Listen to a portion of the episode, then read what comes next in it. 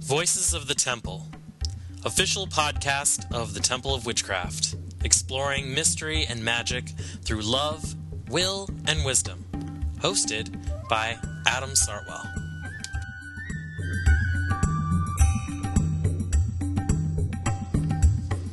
Greetings, and welcome to Voices of the Temple. Today I have a special guest, Mary, the Pagan Homeopath. You can find her on Facebook at The Pagan Homeopath. She is an amazing person who has really studied homeopathy and its uses, and is just a fascinating person who is in our temple.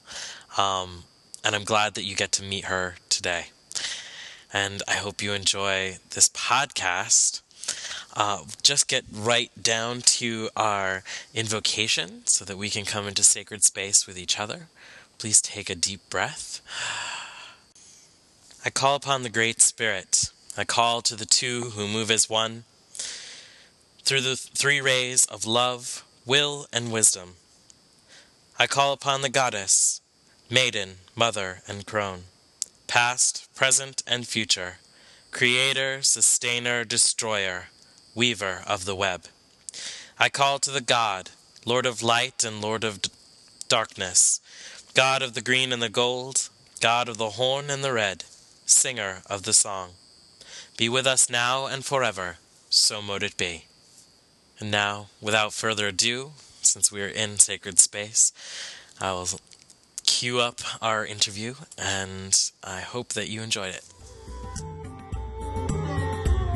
I'm here with Mary, our homeopathy guru.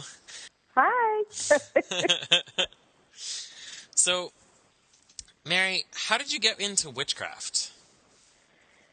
Getting into witchcraft was more of when did I came in a witch, obviously full on knowing I viewed the world differently than a lot of people around me, and I fully connected to it when I was connected with Christopher, and that was over 10 years ago.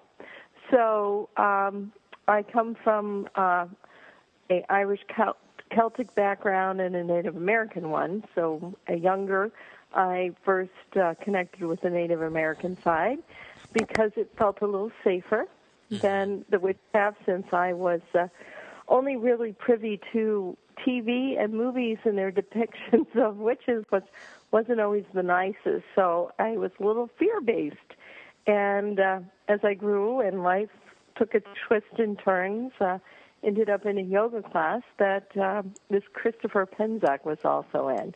And as I got more comfortable with knowing how long he'd been in yoga, I thought, well, we'll give Christopher a try. And then it was wonderful. His way of teaching about witchcraft and having it not so heavily weighed with dogma, like the Catholic religion that I was originally, Irish Catholic is how I was raised. It just all came together, and it gave me a beautiful opportunity to realize that my grandmother, who was from Ireland, lived with us, and for the first 7 years of my life, we shared a bedroom, and every night she told me, quote-unquote, stories. And as I was studying with Christopher, all those stories came to light, and I understood then that there was also other things that she taught me that weren't in the teaching, but I know now were the Druid way that she was passing on to me. Mm. So now, here I am, all grown up, a little high priestess on the temple, for the Temple of Witchcraft on the board, and now the pagan homeopath to everyone. Mm-hmm. So what got you into homeopathy? Why homeopathy? What drew you to it? What drew it to me was sheer desperation. I graduated, I had my bachelor's in nursing, was working as an ER nurse when I had my first child, little girl Megan, and this little baby came in and was so colicky. I was completely sleep deprived. She wouldn't sleep for more than 45 minutes at a time, crying all the time, and literally it was almost survival. And some friend took pity on me and said, hey, I know this nutritionist that does this thing called homeopathy, and I was really really, at that point, so desperate, I would have done anything, including stand on my head and spit with nickels if that would have worked. So I went into this homeopath, and he was a nutritionist, but he did homeopathy, so he had all these questions for me, and we sat there probably half hour, 45 minutes, and before I left, I let that man put a remedy called pulsatilla into my baby's mouth. And I left there going, oh, my God, here I am, a nurse who lives with the PDR, which is a physician's desk reference for all the medication narcotics used in the medical world. Mm-hmm. And I knew nothing about what this person put into my child's mouth. So probably had a complete anxiety attack at that point. But, boy, within 6 weeks, my child blossomed. The colickiness was all gone. She just turned into this beautiful little girl. So I had to then just know more and more and more and started studying, and we became a little more financially blessed, so I used that money to travel around and study, and just, just couldn't get enough of it. And then I had my practice when I started. I only worked with children because I didn't want to be told it's power of suggestion, it's just the mind. Since it's an energy medicine, it's not real. And children can't do that. They can't have their mind cure something. It either works or doesn't. So first 10 years, I guess, until I got my confidence really high, I only worked with children, and it was fabulous because all those children now are growing, and most of them have never had antibiotics, and they're going to be doing the same thing with their kids. So I'm passing it on. That's great. So, can you explain a little bit how homeopathy works?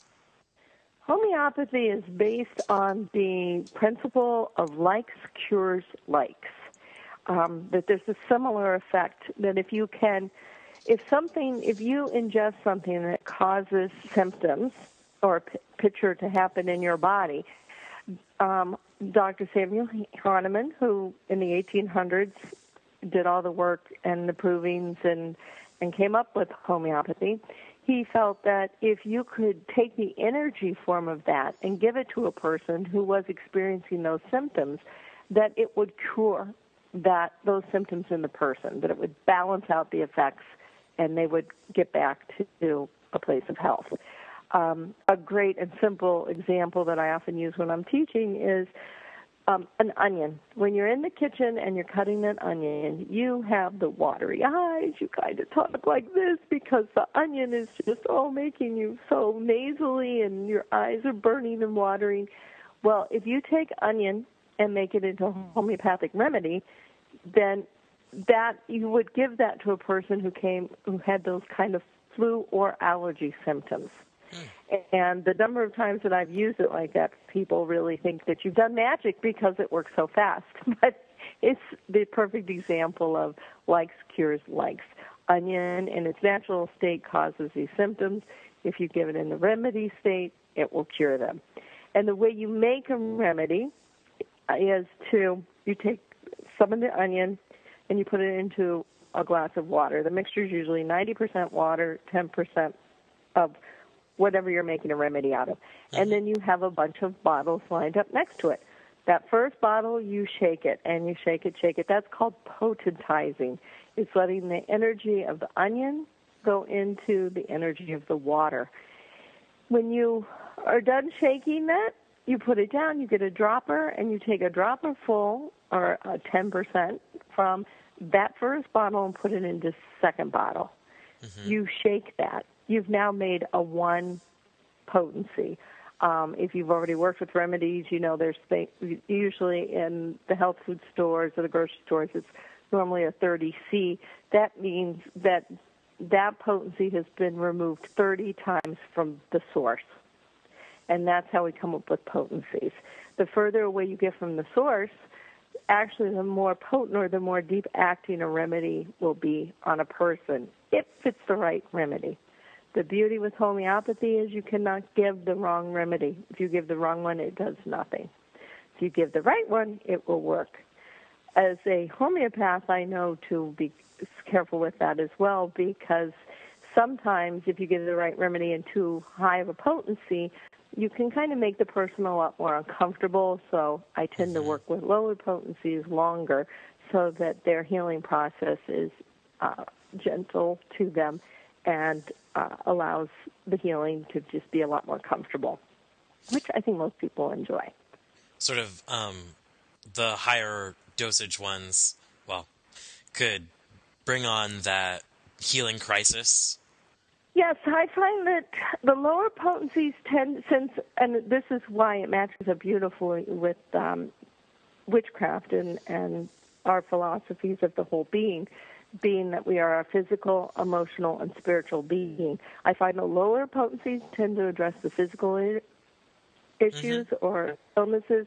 The higher ones, talking like in a 200 potency, are more the emotional, spiritual, and a 1M is really into the spirituality or the life, death of a situation. So we have a new season coming up. Yes. What are the best remedies for this season? Heading into winter, there is a remedy that is sold everywhere now. The grocery stores, you can find at Hannaford's, and if you live locally, CVS, as well as your health food stores, is oscillococcinum. Very long word, but I think people now have actually seen it advertised on television. So that's like the first remedy I say to have on hand because it works for all the onset of the flu, the aches, pains, fever, that period of time where you're like, uh-oh, I'm not feeling really good. And it's flu season, you starting with that. It sometimes for some people, that's it. They'll take it early enough and will not have the flu. But others, you will still have it, but the symptoms will not be as bad, and the duration that you have the flu will be half of what everyone else is experiencing at the time. Meaning if it's a flu that normally runs 7 to 10 days, you're going to be through it in 3 to 5. Wow. So you still have it because it is important for your immune system to still experience the flu and, you know, so that you keep building up your strength, too, as to what we're being exposed to.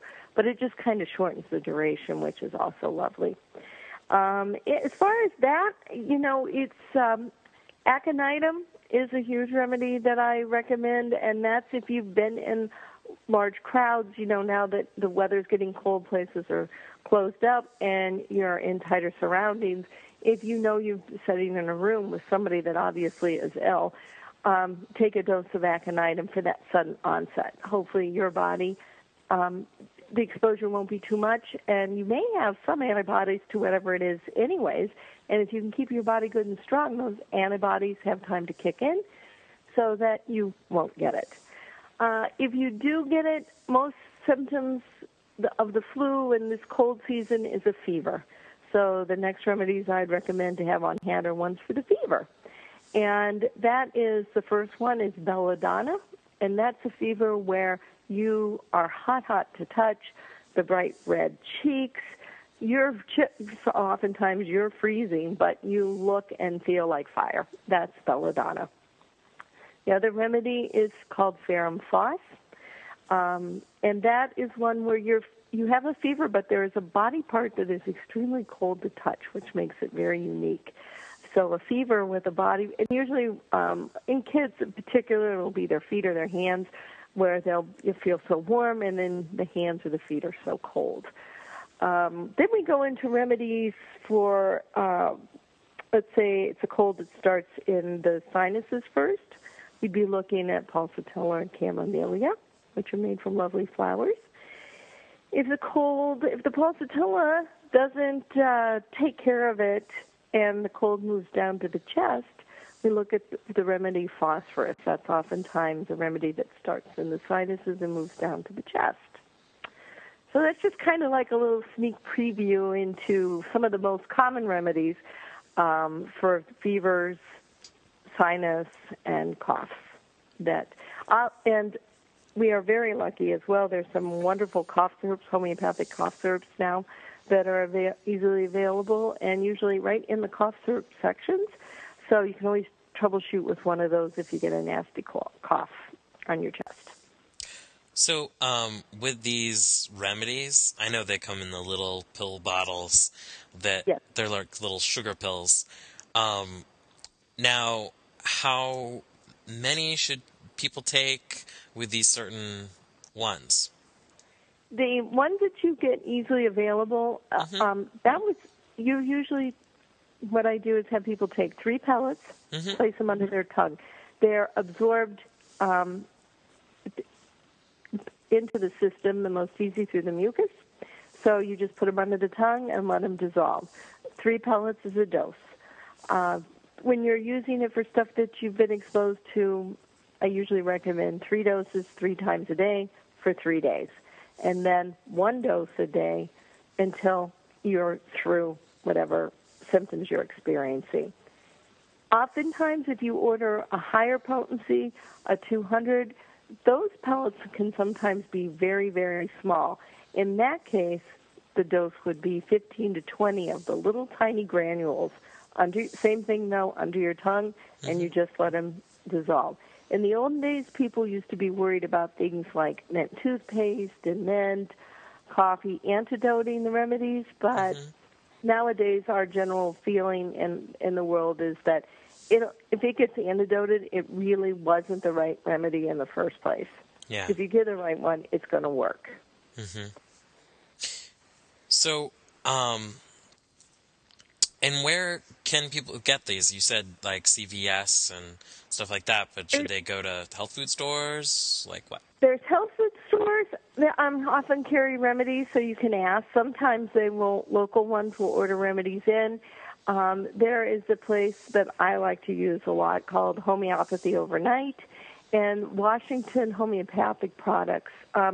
I do have a website set up where I have a link to the Temple of Witchcraft and these stores that I use to get remedies. So I know their processes of making the remedies so that you're getting a real, true, good form. So those are the ones I recommend. And you can also find that website if you get on Facebook, the Pagan Homeopath, that's me. Mm-hmm. Or ask somebody from the Temple of Witchcraft. They know how to connect with me, so I can give you sites if you are having a hard time finding a remedy. Okay. So, Mary, what's your great work? Do you feel you're fulfilling it? I think my great work is a healer. And I do think I'm fulfilling it. I think it's been ever-changing. I've been a homeopath now for 26 years, and I've experienced just seeing kids at home, to actually having an office in my house, to closing the office, to then getting very involved with the temple. And now from the temple, it's turning into a form of the Pagan Homeopath with the Facebook and the website and teaching classes. So it's very dynamic and changing, but the same premise is there, which here's the healing. I intuit a lot of the things I get from people, which helps their information to connect remedies to the right people. I just think it's an ever-changing path, but I do feel that ultimately that is why I've been put here, is as a healer, and this is the magical form that's working the best for me. Cool. So now you said you are on Facebook at the Pagan Homeopath, yes. right? And what do people do there? Do they get a blog post from you, or do they get, can they just post on there, hey, I have this issue, what do you use for that? Yep, they can say, I would like to contact you, and then I usually refer them to the website because I have a contact page where they can fill out their information and email me. Because sometimes if it's a simple remedy and I've already covered it on the Facebook page or on the blogging, I'll just refer that to them. But if it's a case, they really want their case followed and watched, then I like to do it through the contact of the web page so that we can get a working relationship going there. And there is a fee for a private consult. Of course, there is a fee that is set for that as well. Okay. Now, I know from past experience with you and with Christopher that homeopaths have like a little test that you can put together a core remedy What is a core remedy?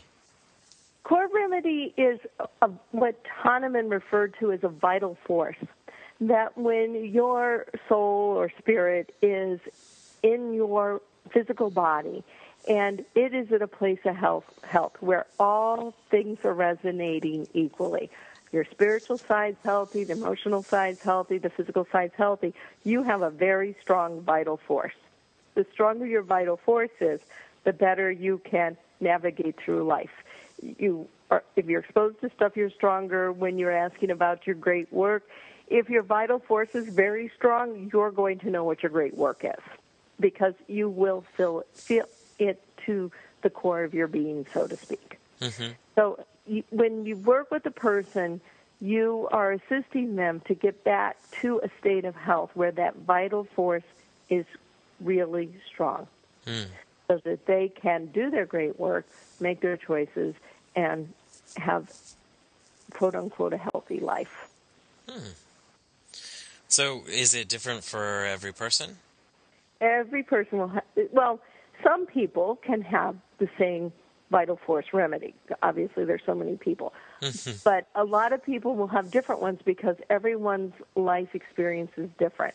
Mm. When you come in with a very strong vital force, things happen to you, whether it's life situations, illnesses, accidents, traumas, and everything that happens knocks you a little farther away from that place where your vital force was so strong. Mm. So it depends on how much of those knocks you've had, how far away from a healthy vital force you are, as to how many remedies. Sometimes it's like layers, like, again, an onion has layers. Sometimes a person comes and they've had so much life that you have to work on the top layers before you get to where the picture's clear enough and you can see, oh, here's the core layer. Okay, here's this person. If they had stayed healthy throughout their whole childhood, this is how they would look. That's their core remedy. So sometimes you can do it very easily if it's people that have done a lot of other work, as far as, you know, it could be witchcraft, yoga, alternative things as well, healthy things. It can sometimes be very easy, and other times you have to do layer work first to get to that vital force. Hmm. And the remedies that are used... can sometimes be similar in families, right? Yes. That's a good point, because when I was starting with just children, I'd always have the moms come in, or dads, whoever would bring the child in, with a notebook. And when I'd give a remedy, I'd have them write it down, and if it had great effects, I would then explain to them about that remedy, because people that are genetically entwined, oftentimes the same remedies will, let's say a family that, okay, they're getting a cold, and they tend to be a Ferrum Phos fever family.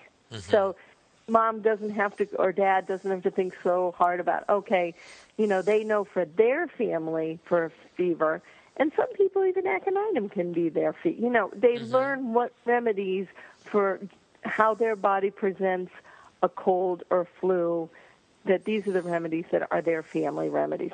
And sometimes in families, yes, a vital force remedy can be for a parent and a child. You can see the generational connection of that vital force remedy. Cool. Well, thank you for talking to us about all of this, Mary. It's really fascinating, and I hope that some of our listeners look into it. It's not something that a lot of witches know about. I was surprised from Christopher to hear that when he first shared that. I thought, well, that's what I can do. I since it is based so much on the elements and plants and things in the environment, I think it is something that the more the witchcraft community knows about will, and a lot of times, even when Christopher and I talk about, I will know the remedy name, but he'll know what it is as an herb. And then it's very easy for him to understand a remedy once he knows what herb it comes from. Yeah. So there again, there's another pathway that's already there in existence for witches to learn about homeopathy if the calling comes up for them. Hmm. Yeah, it reminds me all the time of the plant spirit medicine or the shamanic way of sort of passing that remedy into the person. Yes. Yeah. And it's Christopher, in that plant's similar.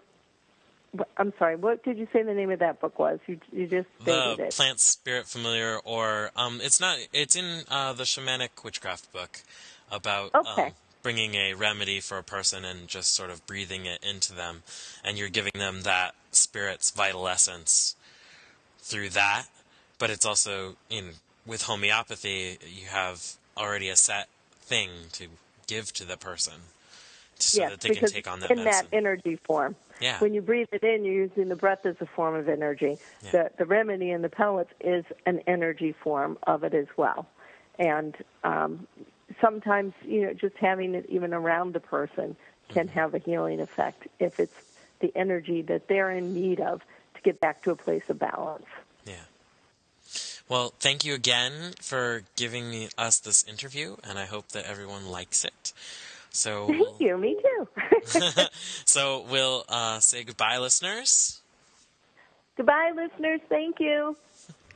I hope you enjoyed this podcast. You can reach Mary at The Pagan Homeopath on Facebook. And she is a wealth of knowledge about all of these different remedies and how to use them to create health. So, to bring us to a close, we thank the Great Spirit and the two who move as one. We thank the three rays of love, will, and wisdom. We thank the God and Goddess who move through us and work with us. May we recognize your presence in our lives. Blessed be. Merry meet, merry part, and merry meet again. Blessed be everyone. You've been listening to Voices of the Temple. The contents of this podcast are copyright 2010 of the Temple of Witchcraft. For more information, please visit templeofwitchcraft.org.